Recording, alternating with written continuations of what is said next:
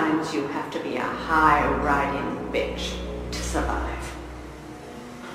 Sometimes being a bitch is all the woman has to hang on to. Shh, it's the film flamers.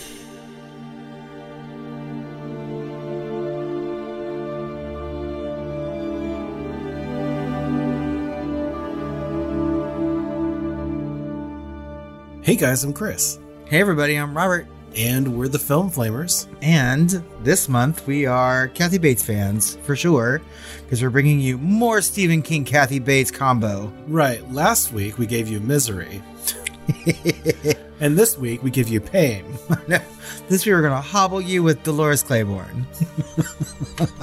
so, like, when I wrote this document, I spelled Dolores the way I thought it would be spelled, like D E L, right? Yeah. And then I realized, no, it's Dolores, and in Spanish, dolor means pain. Yeah. So, this means pains. Pains Claiborne. Oh, Oh, yeah. a little on the nose, Stephen. Come on. Yeah. Misery wasn't. Dolores Claiborne is a 1995 American psychological thriller drama film directed by Taylor Hackford and starring Kathy Bates, Jennifer Jason Leigh, Christopher Plummer, and David Strathairn. The screenplay by Tony Gilroy is based on the 1992 novel of the same name by Stephen King. The film's score was written by Danny Elfman. The plot focuses on the strained relationship between a mother and her daughter, largely told through flashbacks, after her daughter arrives to her remote hometown on a Maine island, where her mother has been accused of murdering the elderly woman for whom she had long been a care provider and companion. Dolores Claiborne was the second major King adaptation to star Bates in a leading role after Misery five years earlier. Kathy Bates stated in a retrospective interview that her performance as the titular Dolores was her favorite performance she had ever given. Okay, listeners. Sometimes being a bitch is all a woman has to hang on to. This is Dolores Claiborne.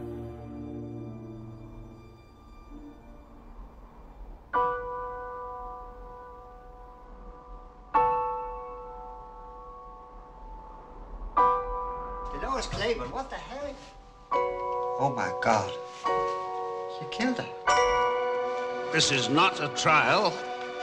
This is a preliminary inquest in all cases of death as suspicious in nature. Someone to see you here. I told you I don't want no lawyer. Dolores, it's your daughter. When was your last visit? 15 years ago.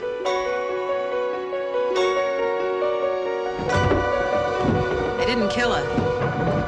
I'm not murder that witch anymore, and I'm wearing a diamond tiara. We need a piece of your hair, Miss Claiborne. Take what you want. I ain't doing any beauty pageants this week. That is the last guy in the world you want to make an enemy out of. Motive money. I ain't making one. I'm keeping one. Eyewitness testimony. What is that supposed to mean? A documented history of threats. You're gonna tell me you don't remember him? Selena. We met before, Miss St. George. Leave me alone! I was the investigator when your father died. Maybe we should finish what was started 20 years ago. You honest to God don't remember, do you? How's that? I remember you hitting him! You're an old hand at this, aren't you, Miss Claiborne? People do have a tendency to take some bad falls when you're around. What did you do to him, Mommy? Why can't you believe my mother? Because she's done it before. You don't believe me, do you? Selena, get in the house right now. I am in the house. Academy Award winner Kathy Bates.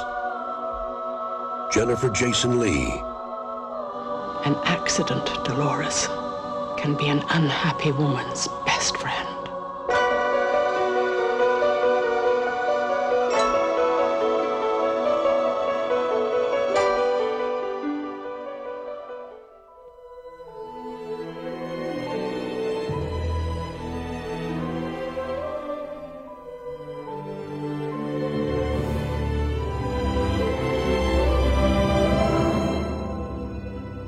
Dolores Claiborne, played by Kathy Bates, has been working as a housekeeper for Vera Donovan, played by Judy Parfitt, for 30 years in her mansion on Little Tall Island, Maine. But now, Vera is an elderly invalid, relying on Dolores for more than just dusting. One day, after a struggle, Vera falls down the stairs and is injured near death. Dolores ransacks the kitchen and is caught by the mailman, who apparently just walks into houses, holding a rolling pin over Vera's head, ready to hobble her. Before she can strike, Vera dies from her injuries, and the local police, believing Dolores to have killed her, begin a murder investigation. Dolores' daughter, Selena, played by Jennifer Jason Leigh, isn't her number one fan, and they have been estranged for years. Selena, a successful journalist in New York City, in the days before email and cell phones, receives a cryptic fax of a news article about the investigation. She reluctantly travels to the island to support her mother, although she has serious doubts about her innocence. Dolores insists that she is innocent. However, the townsfolk don't really believe that. You see, Dolores was accused of killing her husband, Joe, played by David Strathairn, 18 years prior, and this really overzealous mainland investigator has had it out for her ever since, despite Joe's death seeming like your normal tragic drunken, well collapsing accident. In fact, investigator Mackey, played by Christopher Plummer, has such a boner for seeing Dolores behind bars that he has returned to Little Tall Island to prove her guilty for this latest accident slash murder. Joe was an alcoholic, abusive husband, and Dolores saved the meager money she made working at Vera's for Selena's education.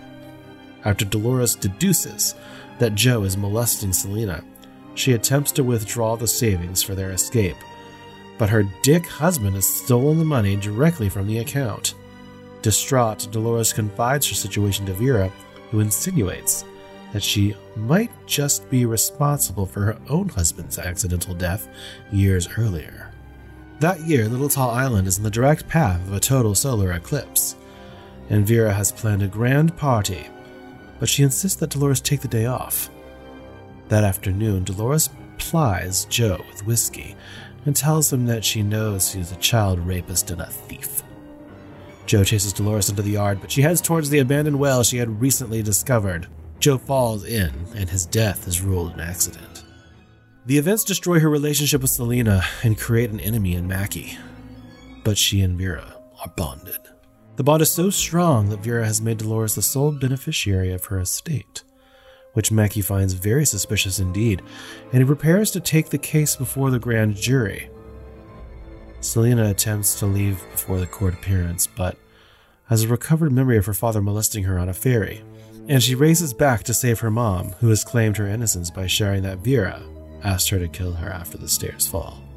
Mackey's making his case, but this seasoned detective is no match for a journalist with a fax machine and a drinking problem. Selena bursts into the room and uses words like circumstantial and argues that Vera and her mother loved each other despite their tumultuous relationship. Knowing when he's been hobbled, Mackey drops the charges and Dolores is free. Dolores and Selena share a tearful goodbye before Selena sails away on the ferry. The Cause I'm dreaming of you tonight till tomorrow. I'll be stabbing you tight. and there's nowhere in the world I'd rather be than here in this room. eating fistfuls of pills with me. I was really proud of that synopsis.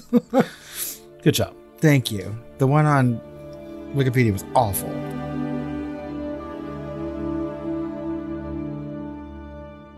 Dolores Claiborne was released on March 25th, 1995, and grossed $5.7 million opening weekend, securing the number three spot at the box office. Other films in the top 10 that weekend included Outbreak, Candyman 2, Farewell to the Flesh, Pulp Fiction, and Forrest Gump. Most of those movies are very good. Two of those movies are very good. Yes. Excuse me. Dolores Claiborne would go on to be a sleeper hit for Sony Pictures, just like Misery before it. That's right. It would remain in the top 10 at the box office for four weeks and would ultimately gross more than 46 million globally against a budget of only 13 million. I saw this in the theater. So this is much more of a sleeper hit slash phenomenon than Misery was.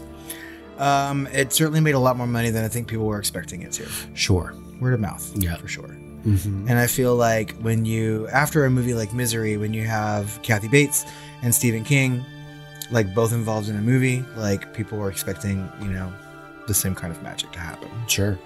Doris Claiborne has an 85% on Rotten Tomatoes and is certified fresh. The audience score sits at 82%.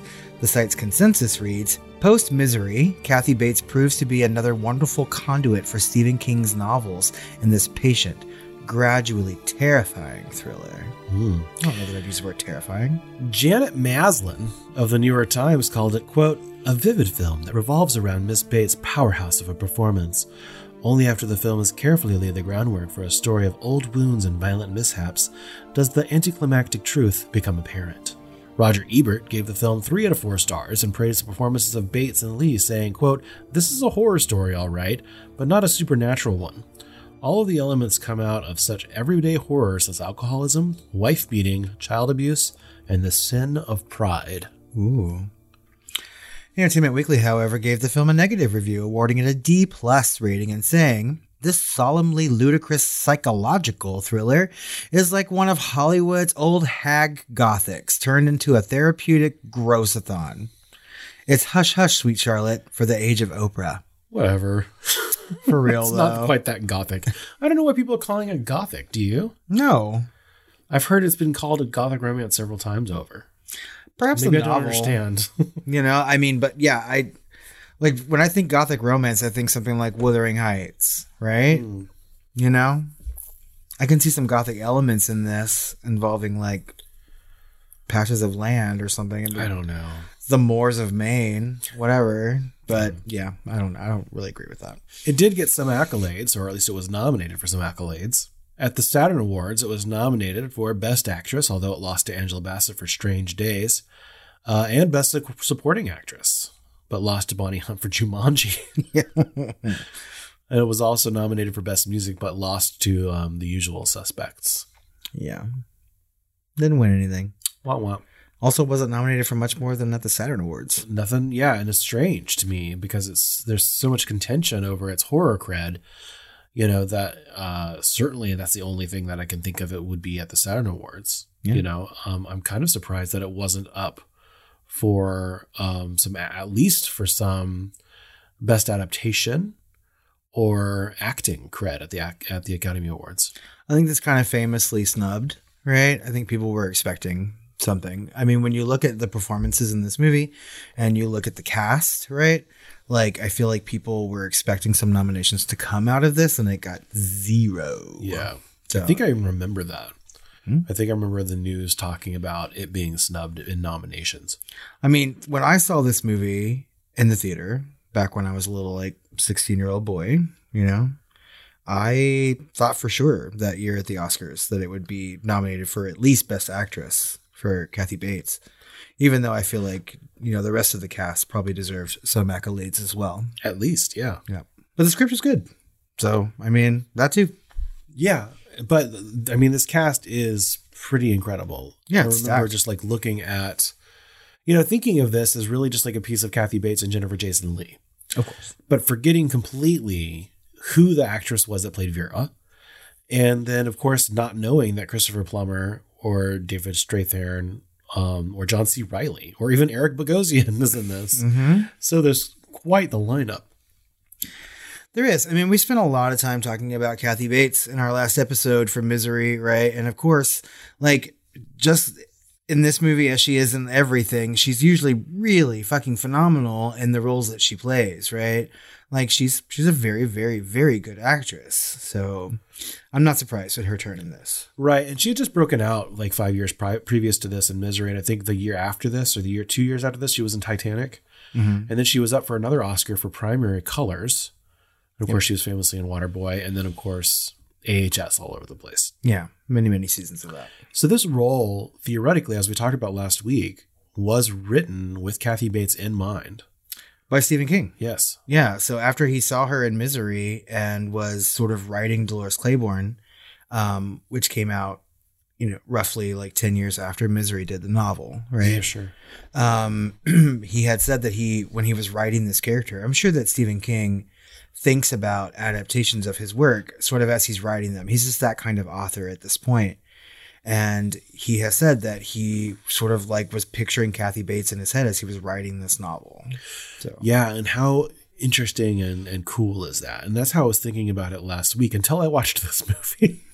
because all over this movie is calling her ugly, you know? And like like, oh you fucking looker, you know, or whatever. And I'm just like, wow, um if that was like straight up lifted from the novel, you know, either way, screenwriter, whatever, what have you, and it's written with Kathy Bates in mind, yeah.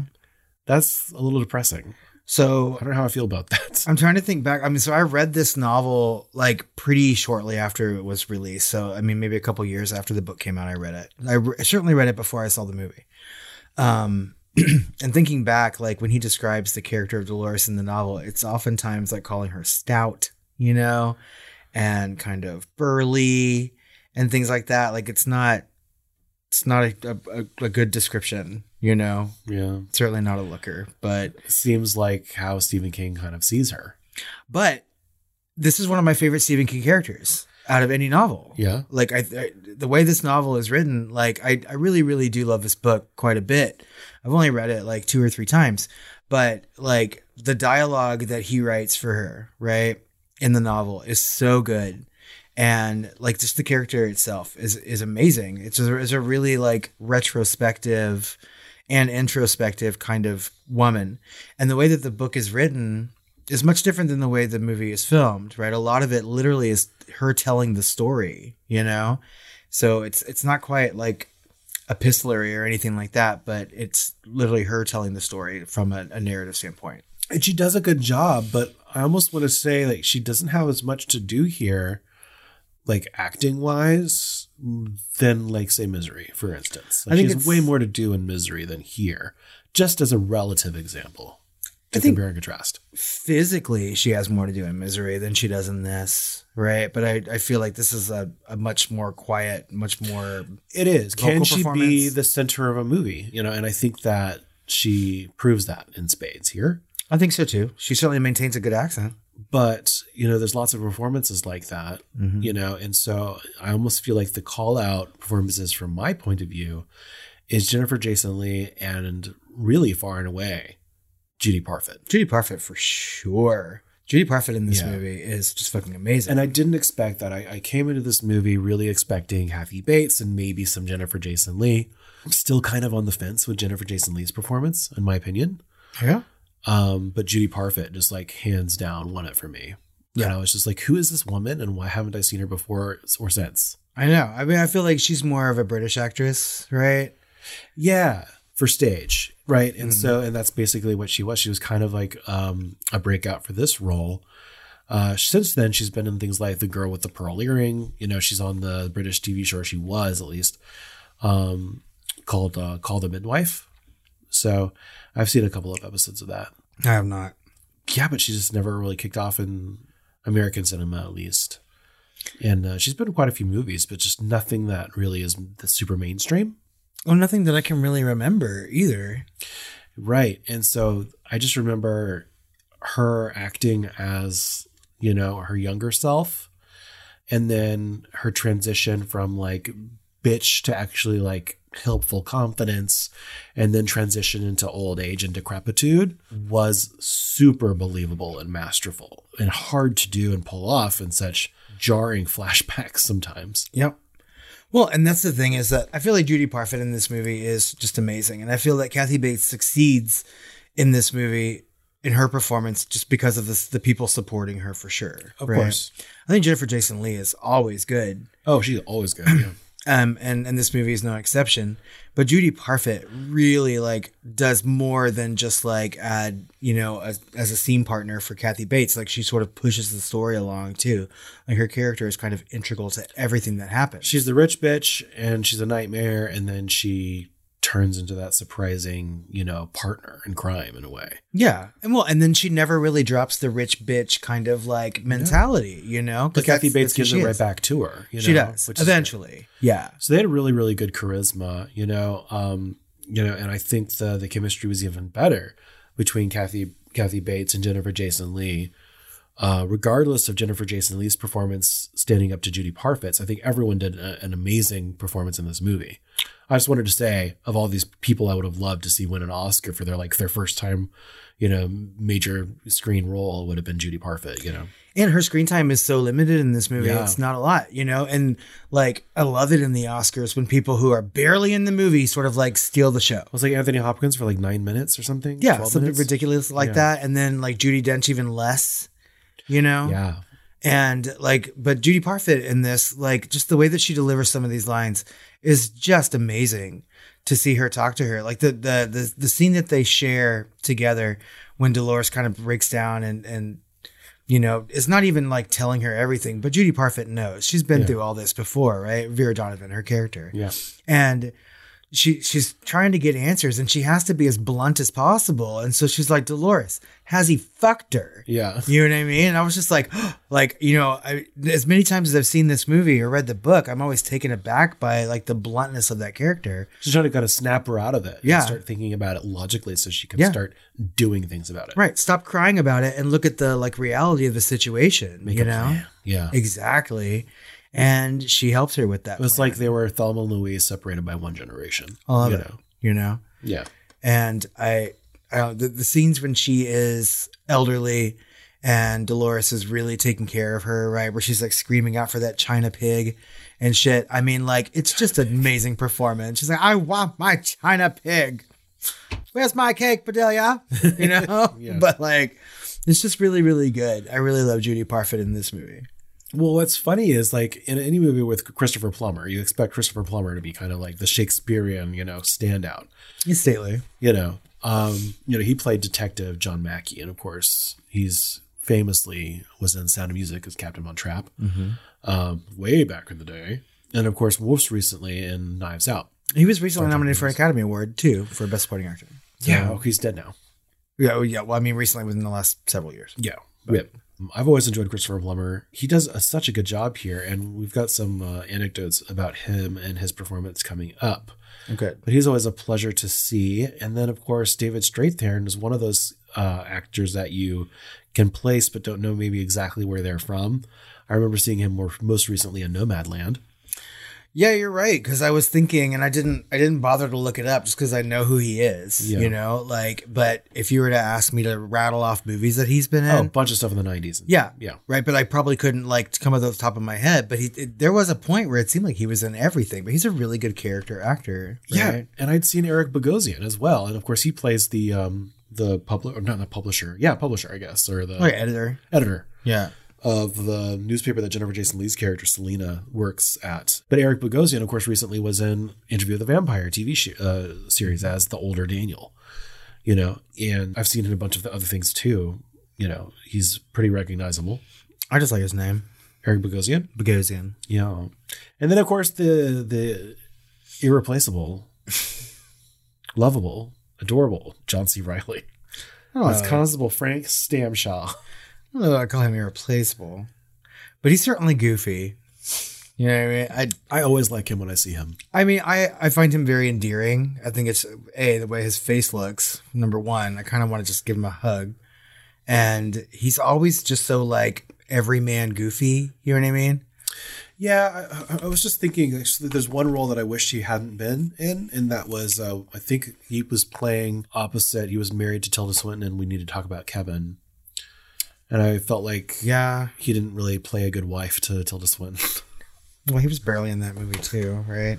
I don't know. Every time I think about John C. Reilly, I think about Boogie Nights because I really really like Boogie Nights. okay, So, but I totally forgot that he was in this movie completely. totally. And he's a really good character. I like him. Yeah, I mean, because he eventually like comes full circle and stands up for people or what he believes in, right? And He's constantly being belittled by, you know, a, a bigger city investigator Yeah, who's clearly is just out to, you know, get this woman accused and convicted of murder when there's no case for that. yeah. So I don't know, but I, I do like John C. Reilly and he he's he's good in this movie. Agreed.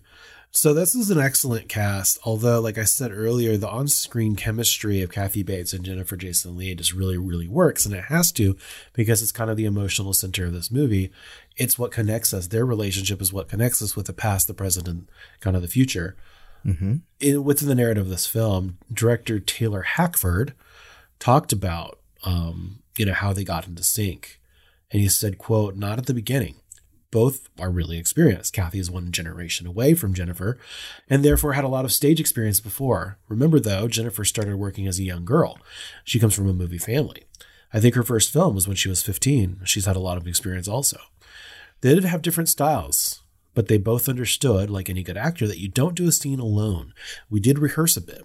It took a little time for them to find the dance step and get their rhythm right. They do have different styles but it wasn't at all unusual for me to see Kathy standing behind the camera giving Jennifer off camera lines and crying. Each of them was so touched by the other. They don't have to they don't have to do this, but they were totally committed to each other. I like that. I mean, just because last week we were talking about how Kathy Bates and James Caan were preparing for their roles, right? And James Right. Caan is not a rehearser, apparently, and Kathy Bates is. Exactly, and then she used it, and then later, like they said, they they had some contention. Certainly, the beginning of filming. I don't know they they when they made up if it was during filming or near the end or Mhm. afterwards, but they remained friendly for the rest of their lives, as far as I know. And if you watch Kathy Bates' Academy Awards speech, she called him Jimmy Caan and said, "I really am your number one fan." Good. And I mean, I'm I'm glad that they were able to like build that kind of relationship, and I should hope that Kathy Bates and Jennifer Jason Leigh are also still kind of friendly, just because they work so well together in this movie. Yeah, and I think they were both stood up um, as performances that complemented each other. You know. Well, and it's really good when you see two actresses that are able to work together and make it just look completely effortless, right? And I think some of that has to do with just how good you are at the craft, but also a part of it has to do with how well you work with the other person, you know? And um, I feel like both of these roles are kind of pivotal. And maybe if we're talking about the reason why people weren't nominated for Academy Awards, like who do you call the lead actress in this movie? Really? Kathy I mean, I mean Kathy Bates by name recognition and I guess like the like titular character, but I feel like Jennifer Jason Leigh has a lot of screen time in She this. does. You could put a the the studio is the people that would decide, Right. right? Like which one they would put her up for. And in this case, if they were ever gonna like, and maybe in this case they didn't. You know, they didn't put either up. They didn't do, or didn't, or even have the money to do a campaign for Oscars or anything. But Mm-hmm. you know, they I think they would have put up Kathy for best uh, best actress and probably um, Jennifer Jason Leigh as the supporting. I should hope that they would also put some support behind Judy Parfitt for best supporting actress, but Best supporting for sure, and she would have had a shoe in. I mean 1995 was a big year when it came to like award season and I think by the time movies had come out, you know, like it was clear what was going to happen that year. And this is not the only Stephen King drama that came out in 1995, right? I mean, like by when everything was all said and done, it looked like a race between like Shawshank Redemption and Forrest Gump. And I love it in this in this movie. Um, you know, they do actually mention Shawshank. They do mention threaten- Shawshank. They threaten one another. The Kathy Bates and her husband Mhm. with You're going to spend time in Shawshank. Yeah. I love that. I love a good Stephen King reference because it's all throughout his novels. It's like the MCU. yeah, you can. It's easy to do in his his like written Yeah. work, right? But like for people who are Stephen King fans and have read his novels and seen his movies, right? Like I love I love a good call out to other things, and Shawshank is all over his books. He just mentions it all the time. Yeah. So I'm always happy when it makes its way into a screenplay as well. Awesome. But yeah, I I really think that their their chemistry was great and and fully believable. And I think like last week we talked about like other actresses and actors that were up for those particular roles and whether or not we could see them in it, right? And this one I just don't know of anyone else who would play Dolores Claiborne other than Kathy Bates, like fully. And obviously now neither did Stephen Yeah, especially since it was written for her. Right. Yeah. Something like Taylor made. But like Jennifer Jason Leigh in this movie was was really, really good. And their chemistry proves it. And I, I can't see anyone else playing that role, honestly. In I don't know if it's whether like her performance here. I, I like her much more as an actress, as an older actress. in- to me, um, younger, she just had a way about her that just seemed kind of petulant, in a way that kind of grinds my gears. I, I mean, I guess It's kn- part of the character too. So it's like I don't know. She should be, but I mean, like uh, to the character for sure. But I don't know. So I mean, like right around this time period, you pimp. we've already talked about Jennifer Jason Leigh on a bonus episode of the podcast when we did single white female. Oh yeah, You know, she and played so- good psycho when she was young. Yeah, and I I feel like you're correct. I think that the older that she gets, the better she is at being an actress.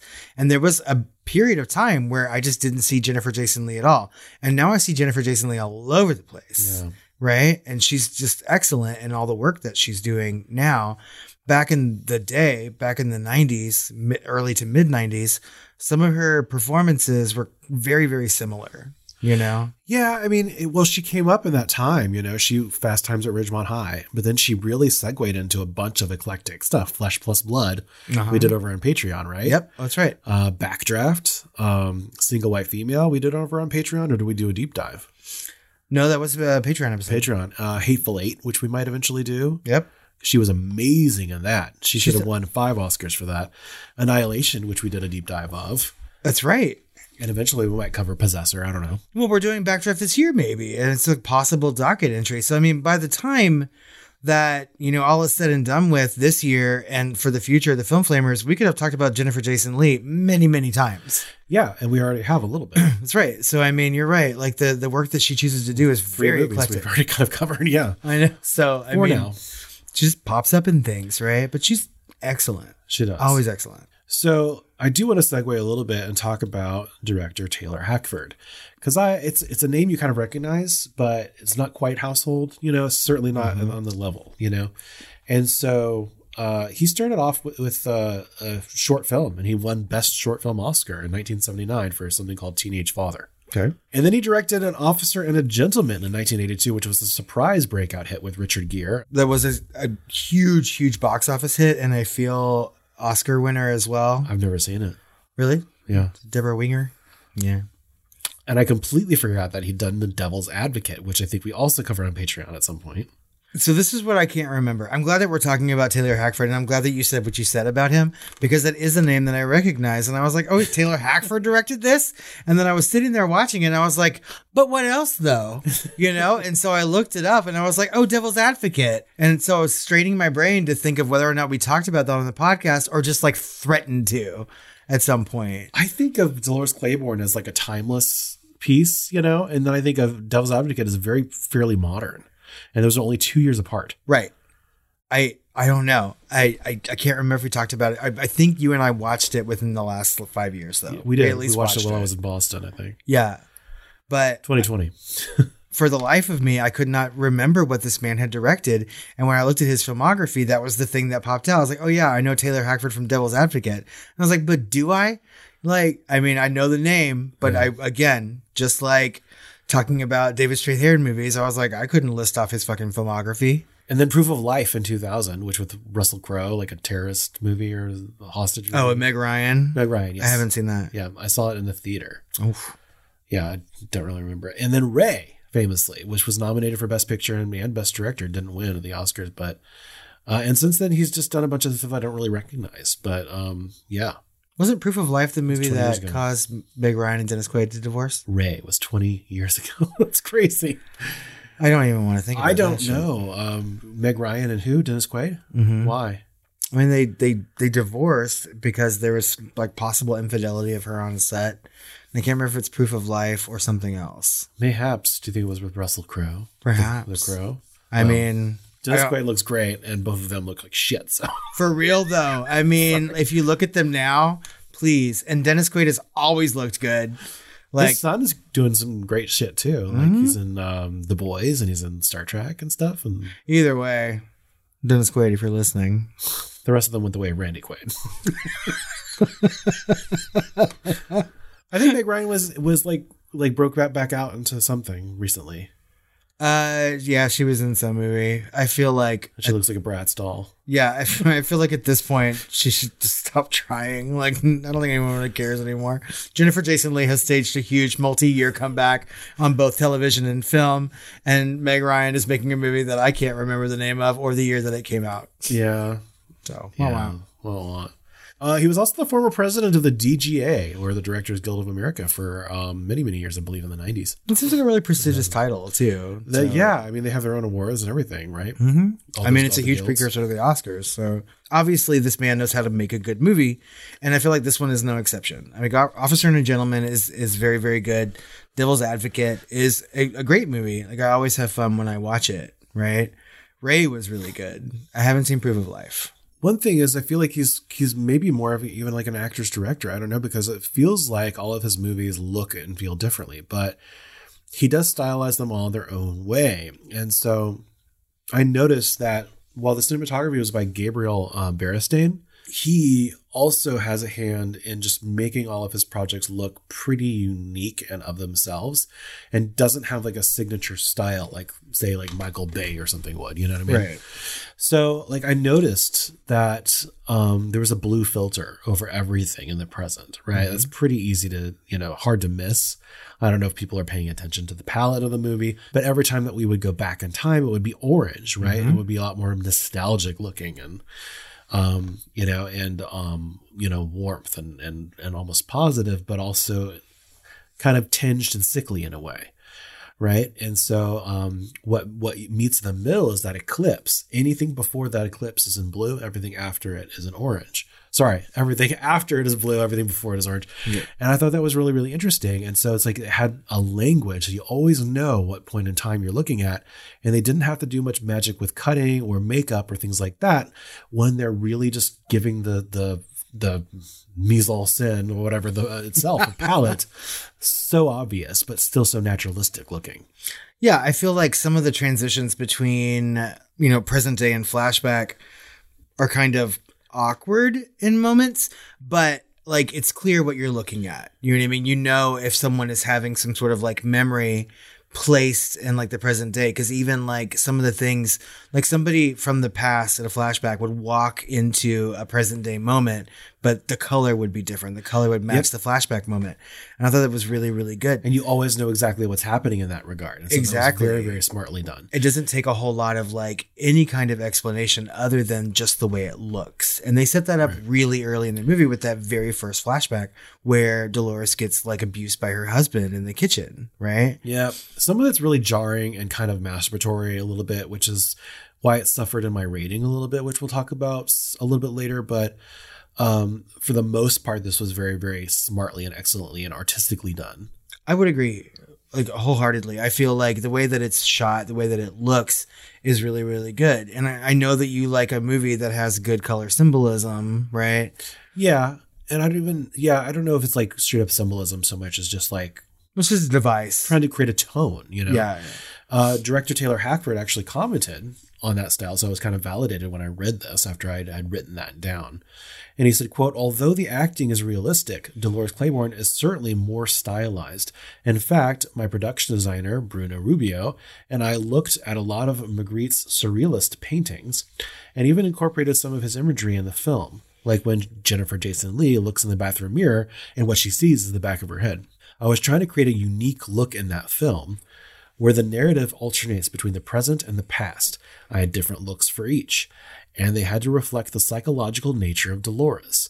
In the present tense, we shot on Kodak, which naturally has a strong, contrasty, bluish feel to it. It's a little cold compared to Fuji. There was a film I loved that Sven uh, Nykvist had shot for Ingmar Bergman, The Passion of Anna from 1969, in which almost all of the color had been stripped out, and I told my cinematographer Gabriel Beristain that I wanted that look in Dolores Claiborne. So we used Kodak for all the contemporary sequences, then desaturated it like crazy and flashed it. But for the flashback scenes, when Dolores is 25 and hopeful, we used Fuji, which has a pastel look. It creates a kind of natural feeling of bliss. I did that all throughout the film and that was so validating to read that because it was it was done uh so well and of course that mirror scene is probably one of the most horror movie-esque moments from the film And I think that th- that particular moment where she sees her the back of her head in her reflection as she's looking straight on, like shows a lot about what the movie is about at its core, right? At least for its characters. And I know that we'll probably talk about that in a little bit. she turned her right. back on herself I mean, But yeah, it, it, it's one of the few horror moments, I, and aside from like the well scene, really. Unless you're talking about like real life horror, but yeah, Yeah. no, no. Falls in a well during an eclipse. Yeah. Please, I mean, I'm terrified of that. It happens to me almost daily. Pastels. Debbie. uh, I was shocked to see because I didn't even realize it during the credits or even like listening to the score while watching this movie. Uh, but every time I do the notes for anything afterwards, I always listen to score in isolation if it's there. And this music is done by Danny Elfman, which may be his most understated score ever. There's almost no leitmotif here, no themes. It's Nope. just scored for the moments, and it's a really, really good score. And it's not very bombastic as I would think of Danny Elfman's No, score. So I love that fucking Mystery Science Theater 3000 quote from I don't even know what movie they were doing, but the score is like bumping along and Crow or whatever is like Danny Elfman, Danny Elfman. This score sounds like Danny Elfman, and I'm like, this is not doesn't sound like Danny Elfman at, at all. Because I saw his name during the credits, and I was just like, oh. And then so I was listening throughout the movie to see like what it sounded like, and there were moments where I was like, I just don't remember what it sounded like whatsoever. No, not at all. And of course, for those of you who don't know, uh, you're not composer nerds. Danny Elfman does most of Tim Burton movies, Mhm. and he did uh, the original Spider-Man movies for Sam Raimi. Um, so like Beetlejuice and Batman and things like that for Tim Burton. You know, uh, and he's all over the place as well. So yeah, And he's just one, of, the greats. My favorite horror scores of all time is Nightbreed, and he did that. Yes, he did. So do you want to talk about the themes a little bit? Yeah, I think there's a lot of them in this movie, actually. Yeah, at least two major ones, which would be uh, repression and feminism. If you wanted to call it repression, you could also call it like abuse, you know, uh, and really all of it kind of under like the, the um, kind of like a, a woman's story, you Yeah. know, or a female story in general. But film theorist Kirsten Thompson identifies the film as a melodrama, quote, produced by the repression of specific traumas, in this case, domestic violence and incest. And according to Martha McCaughey and Neal King, the film's use of flashbacks suggests a specific narrative point of view when considering the film's themes of abuse and incest between Dolores as well as Selena and Joe. Quote, that all the flashbacks, save one, belong to Dolores, tells us that not only are we watching her story, it also tells us of the unavailability of the past to Selena Oh. and of the displacement and repression forced into play by the girl's experience of incest. And we see that all the time in the real world with like multiple personality disorder and all this other stuff. Well, I mean, I there's no there's no secret in this film that there's something in Selena's past that she can't remember or has not come to terms with. Or exactly, we see the 10,000 bottles of Yeah, you know, medicine. medicine that she's she's taking when she goes through weirdly goes through her daughter's first Mothers do that. I guess. The flashback scene in which Selena recalls her father forcing her to masturbate him on the ferry has been particularly noted by critics. Quote, here, Selena and the viewer alike come finally to see Joe's transgressions and by implication to understand the truth of Dolores' tale. Throughout this scene, the perspective offered by the camera remains firmly focused on the reactions of the victim of the sexual crime versus the perpetrator. Right? And so it very smartly stays on our character. You know, Joe is not the center of the story. He's just kind of a catalyst. And he's the victim of his own story anyway. So that particular flashback is the hardest one to watch in this movie. Like I, I Yeah, feel it's like so uncomfortable. It really, Fucking really so is uncomfortable. I feel like we understand what kind of character Joe is early on in the film when he sort of beats Dolores over the back with that piece of wood, right? So Oh, yeah, so that bad that she has to sit there through dinner and she can't move, right? But we also understand Dolores's character a little bit in that particular flashback because she threatens her husband. Like you get so much in that particular moment for both these characters. You know that this has happened so many times that this is the one moment that she stands up to him, you know? She always has her trusty axe in her hand and shit, like all throughout this movie. And it, it's almost kind of like her support blanket, right? Like Right. she stood up to her husband finally with that axe. She's holding it even in present day. And we just learn everything we need to know for the rest of the film. When it comes to the moment that we realize that he's been sort of like molesting his daughter, not even sort of, he is molesting his daughter. Like it doesn't really come as a shock to me. He's he's a bad man, like every step of the way. Yeah. But I really like that there's a, fo- a dual focus on the same character in that moment. It's one of the few flash flashbacks in this movie where the present day Selena is looking on to the flashback. It Yeah. cuts back and forth between the two of them, Yeah. right? And they're right. They don't really show Joe's character at all. They show the reactions of both characters just at two different time periods. And I think that's super fucking interesting and a really good way to show repression. It also is interesting because it's also, I think, one of the only flashbacks, if not the only flashback, to not be in that like kind of like that sepia tone. Right. You know, because and rightly so, it's probably you know, of course, it's a different character, and that's an interesting question to me as well, which is like every time Dolores looks back, everything's kind of has that rosy glow. You know, Mhm. like it was supposed to be a good time. And it, uh, if you think about it, the present is a much better time in a way because she's not undergoing that abuse. She may have been out of touch with her daughter, but her daughter's back in town now. She's maybe going under this, you know, murder thing, but doesn't seem to care. She's the heiress of millions of dollars, although her best friend is dead. There's a mixed bag going on in the present, right? But it's not as dire as there's no like child abuse going on in this moment. And there's, you know, which really got me thinking is like, why is this blue? Why isn't the past blue? You know, with all that shit going on, why isn't the present orange or whatever in comparison? And it's because of the past. It's almost like the past, you know, we're experiencing that fallout and the blue in the present is almost just post apocalyptic. We're living through the the repercussions Of everything. of the dead world, you know, caused by all the events in the past. Well, I mean, ultimately, everything that Dolores does in her life or did in the past was for her daughter, right? And so, no matter what she was going through with her husband, no matter what her daughter was going through, if Dolores looks back, that was the time that she actually had her daughter in her life, right? Everything, every step that she took was to make her daughter a better person and have a better life than what she currently had. And she went so far as to kill her husband and still lost her daughter Yeah. you know and so i can see how everything if she looks back like you look back at the past she was in my life then but you're not now. And even though she's shown up at this particular moment like dolores didn't know she was coming. She hasn't seen her in all these years. She doesn't know how long she's going to be there right? Like it's just it's not a happy time and it may never be.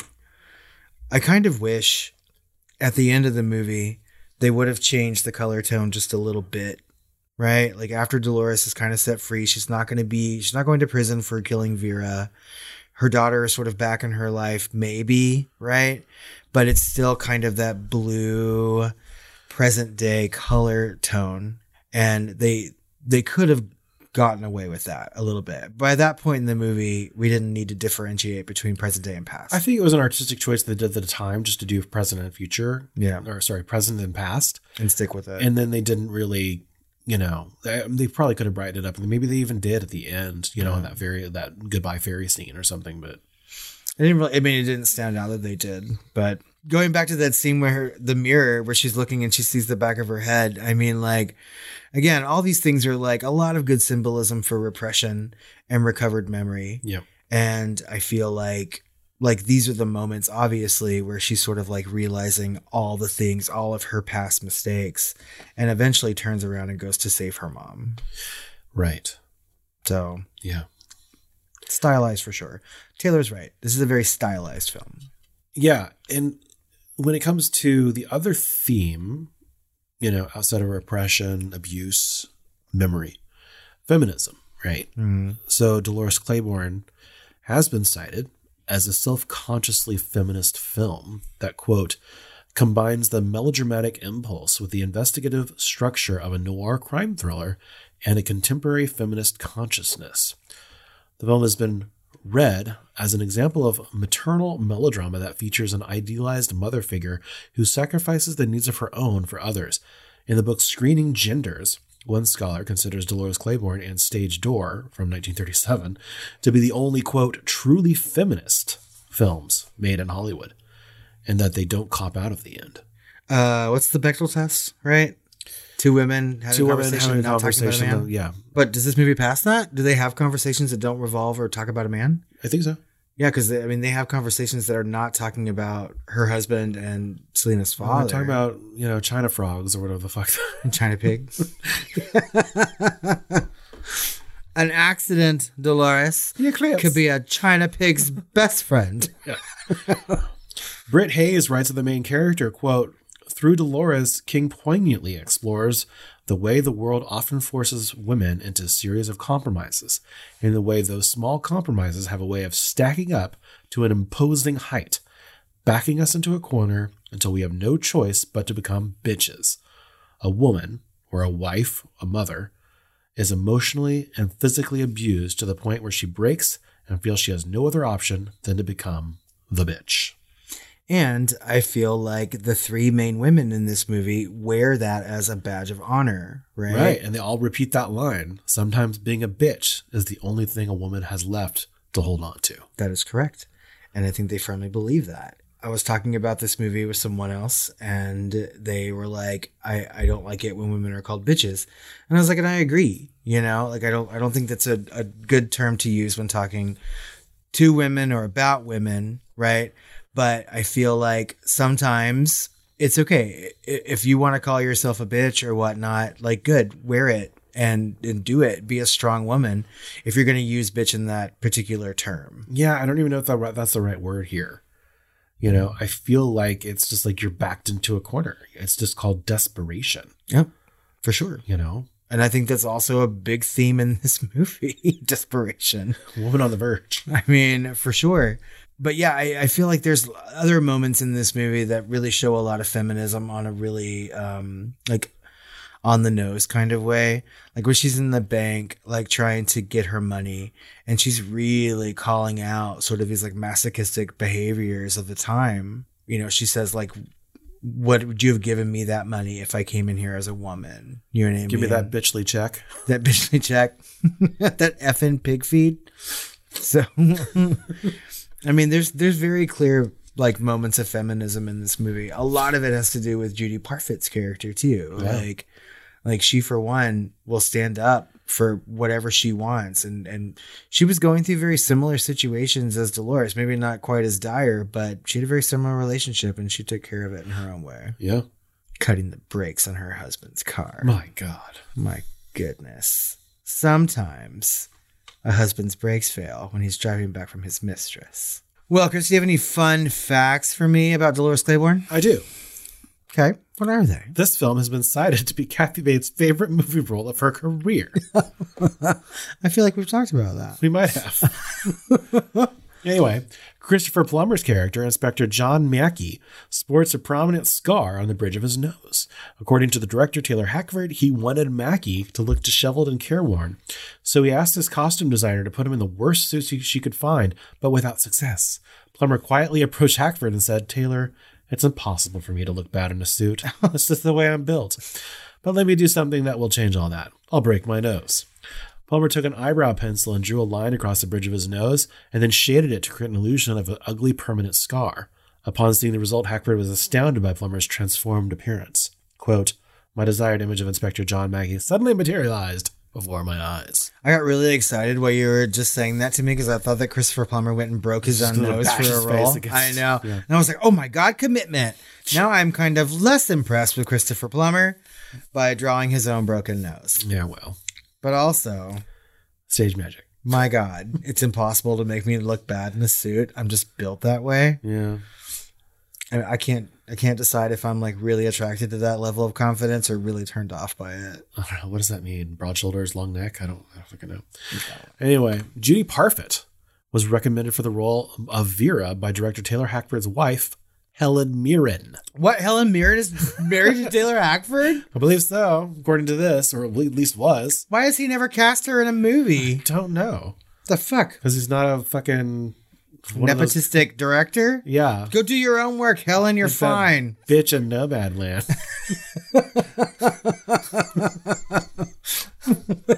Frances Farmer, McDormand. That's right. Her husband's just like, hey, I'm making a movie. Well, you better put me in it. Right? You son of a bitch. No, I really love her. But um, Same. Yeah. So Helen Mirren, right? Parfitt, who had largely confined her career to the stage, was virtually unknown to film audiences at the time, just like Kathy Bates from Misery. That's right. After she auditioned with Kathy Bates, Bates reportedly turned to Hackford and gasped, "Who was that?" They agreed to cast Parfitt on the spot. And rightfully so. Kathy Bates is only 14 years older than Jennifer Jason Leigh. I was thinking about this while we are watching it, and I'm so glad that it's a fun fact because we're in the middle of this movie, and I'm like, Kathy Bates is probably not that much older than Jennifer Jason Leigh. No, she looks older, right? She looked older when she was younger, and Jennifer Jason Leigh looked younger when she was older. Yes. Right. And also, I feel like Kathy Bates got a lot of makeup to make her look older She in really this did. movie. Yeah. You know, because we keep forgetting. Like, and I think maybe we talked about this in Misery. But I feel like people always cast Kathy Bates as an older person than what she really is. Except now they're casting her as younger because she's like 75. Right. And she looks like she's in her 60s. That's right. I don't know. It just seemed kind of shocking to me. I was like, they cannot be that much different in age, and they are not, apparently. 14 years is nothing. Now, do you remember, um, speaking of weird age differences, do you remember, um, did you ever watch Indiana Jones and the Last Crusade with Sean Connery and Harrison Ford? Mhm. Where Sean Connery plays his father, Right. 11 years older. Oh, my good lord. Only 11 years. But again, Sean Connery is one of those people that I always think of as looking older, maybe distinguished. Well, they just, they took off his toupee, you know, made him bald and, And made then- him look shorter and bobbidi you know, yeah, there it is. it. Boo. Daddy. Uh, lastly, Kathy Bates played Annie Wilkes in another Stephen King film, Misery, 1990. Shocker. In that film, actress Frances Sternhagen played Virginia, the wife of the sheriff investigating the disappearance of Paul Sheldon. Frances Sternhagen has also performed as Dolores Claiborne herself, as she narrated the audiobook. This is true. You can download the audiobook right now, and it is performed, narrated by Frances Sternhagen. I'm from Misery. I know you would.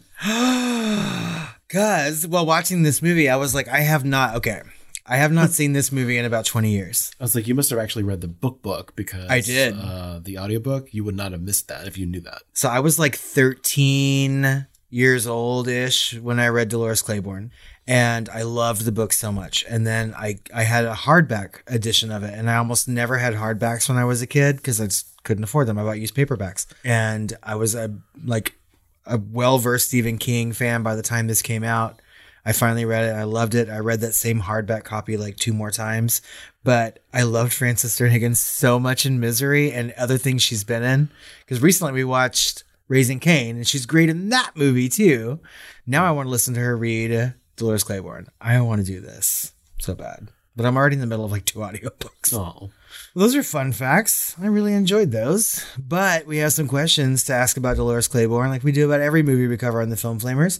And we're going to start with Is Dolores Claiborne a horror film? You know, that's an interesting question. I think a lot of critics have called it a lot of different things. Obviously, Roger Ebert said it was a horror film. It's been called a drama. Uh, it's been called a thriller. It's been called horror, and it's been called gothic romance, as we discussed, and even noir or feminist noir. And I think it's all of those things, and I think that's okay. I love things that genre bend. Yep. You know, and I think there is some horror in here. So at the very least, it's horror adjacent. I mean, the Saturn Awards certainly agree with us.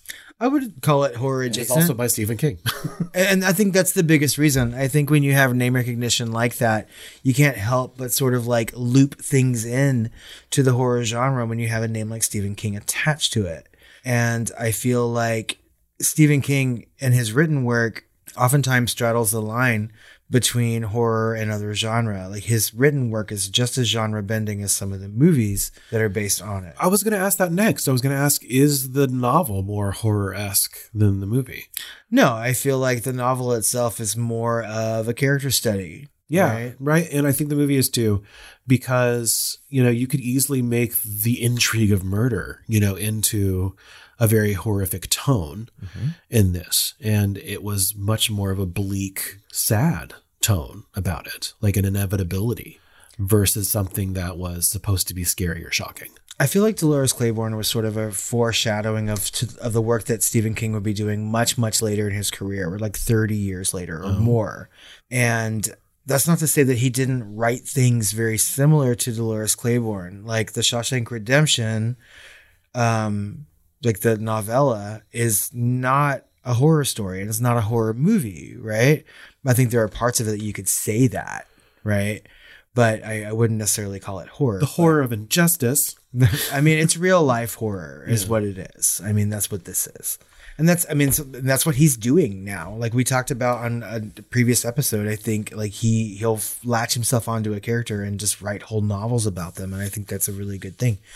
However, this novel is kind of tied into another novel that he wrote called Gerald's Game. Like there's a moment when Dolores Claiborne is killing her husband during the eclipse, and she has sort of this like premonition of seeing a woman chained to a bed, which is what's happening in Gerald's game. An eclipse happens in Gerald's game, and she sees Dolores Claiborne. It's a way to tie these two books that came out roughly around the same time together, and um, that that novel itself, too, Gerald's game, is another character study of a woman going through a very harrowing situation. Yeah. And they kind of make reference to that, like saying the next eclipse will the next eclipse will be in 1996 or something like that. And I can't remember when Gerald's game took place, but I mean maybe they were referring to that. Hmm. So Interesting. Uh, were you scared while watching Dolores Claiborne? No. Yeah, me either. Like I, I don't think that it's a frightening film. I think there are some harrowing moments. The scene, the first scene that we get, the first flashback where she gets uh, abused by Joe is pretty fucking harrowing, right? And I feel like the next scariest moment would be the murder during the eclipse, and you're kind of like cheering her on at that moment. Yeah, I'm not. I was excited and not even tense about that. I think No. it was more about that scene that you were talking about earlier. Yeah. Uh, out of five stars, what would you rate Dolores Claiborne? I give it a four star. I feel like some of those uh, segues into the flashbacks can be really fucking jarring in some in some cases, Mhm. regardless of how artistic it is as far as the language from the thousand foot view of this film, which is masterful. I feel like in the weeds it kind of fails a little bit with some of those cuts in a kind of an you know a really bad way to me, very jarring, and um, you know it took me out of it several times. And then there's some other things that are a little masturbatory as well, some cuts, some transitions that they do, like the breaking glass and her reflection, like going down with the broken glass instead of actually being a reflection, and Yep. like being really fucking on the nose. You know, taking itself way too seriously in a movie where you already expect it to kind of take itself as seriously as a car accident, as it should. You know, but it's just a little over the top in some of those cases, and that's what I uh, have a problem with. But it's still a four fucking star movie because we've got five star performances and we've got five star direction and it's a five star story. You know, it's a little bit of a wet grange salad, but you know, sometimes we like that here at the Film Flamers. I mean, I certainly do. I give this movie four and a half stars. I really, really liked Dolores Claiborne. I liked it when I saw it. I've seen this movie several, many times, and I like it every time that I watch it. This has been the longest period of time I've gone without watching Dolores Claiborne because there was a point in my life where I thought this was just like peak fucking cinema. You mm-hmm. know, I was like, this is really good. I like the story because I like the novel and I like the character very, very much. And I feel like this is one of those rare instances where I like the character just as much in the movie as I do in the book. And I really held on to that when I was younger. I think some of the things that you just said are quite accurate, right? Like the one time in this movie that I kind of feel taken out of it is when she breaks that window and the reflection is shown. And I was laughing at it out loud while watching this movie. I was just like, that's the stupidest thing I've ever seen. You know, I was like, why would you do that? But then, like, for the rest of the movie, the performances are so, so good. Yeah. And, like, I feel like the story, as simple as it is, is incredibly intriguing. And even though you know what's going to happen, having seen the movie multiple times, it's still fun to watch. And it's fun to watch these characters interact with each other, whether it's Kathy Bates interacting with Christopher Plummer or with Jennifer Jason Leigh. I feel like all these actors work really, really well together and it creates something very, very special. And I am flabbergasted still that this movie was not even nominated for an Academy Award. I think so too. So, Right. I feel like if you're going to look back at some of the movies that were based on Stephen King novels, the ones that are going to the ones that are going to stand the test of time or look back on with most reverence or the most success as film are some of his non-horror work. Yeah. That's no shade to some of the horror movies that have been created. I feel like lately, like It is a very, very good movie and would stand right up there with things like Dolores Claiborne or The Shawshank Redemption. But like Facts are Facts, America, and Stephen King's dramatic work, like The Green Mile, even though I kind of don't really care for that movie, Shawshank Redemption, Dolores Claiborne, are really where he succeeds in Yeah. film. So finally, Who's the hottest guy in Dolores Claiborne?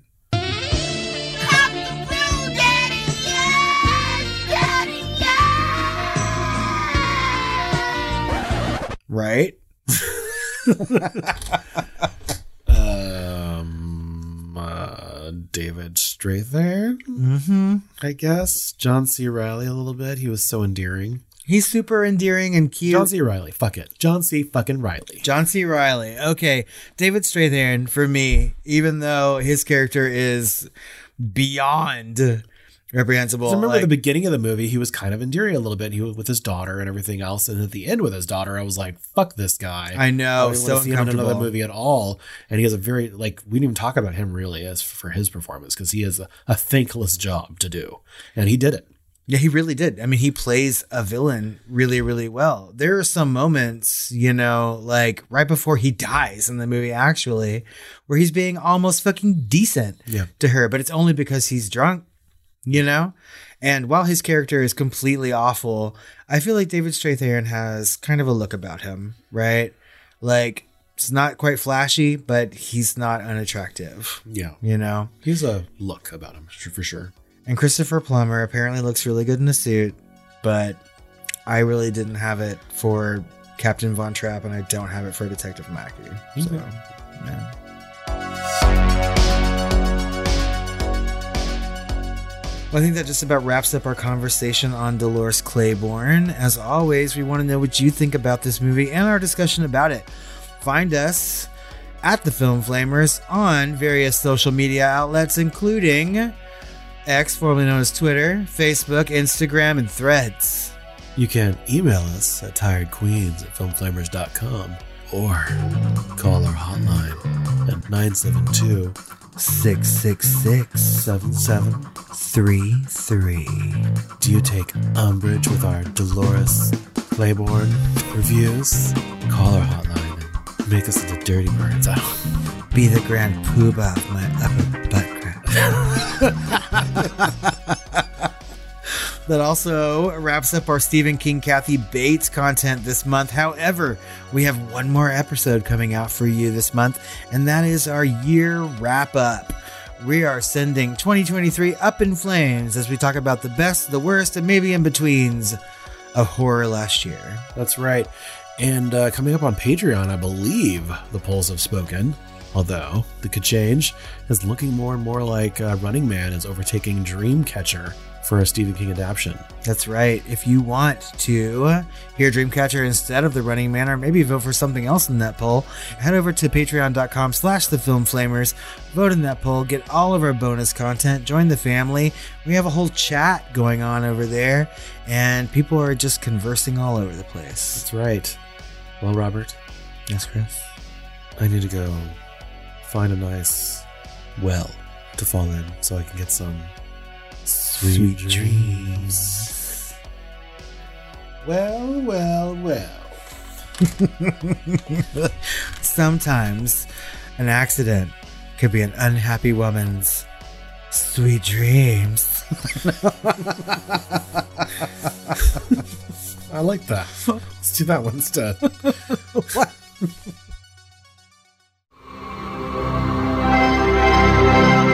Geek.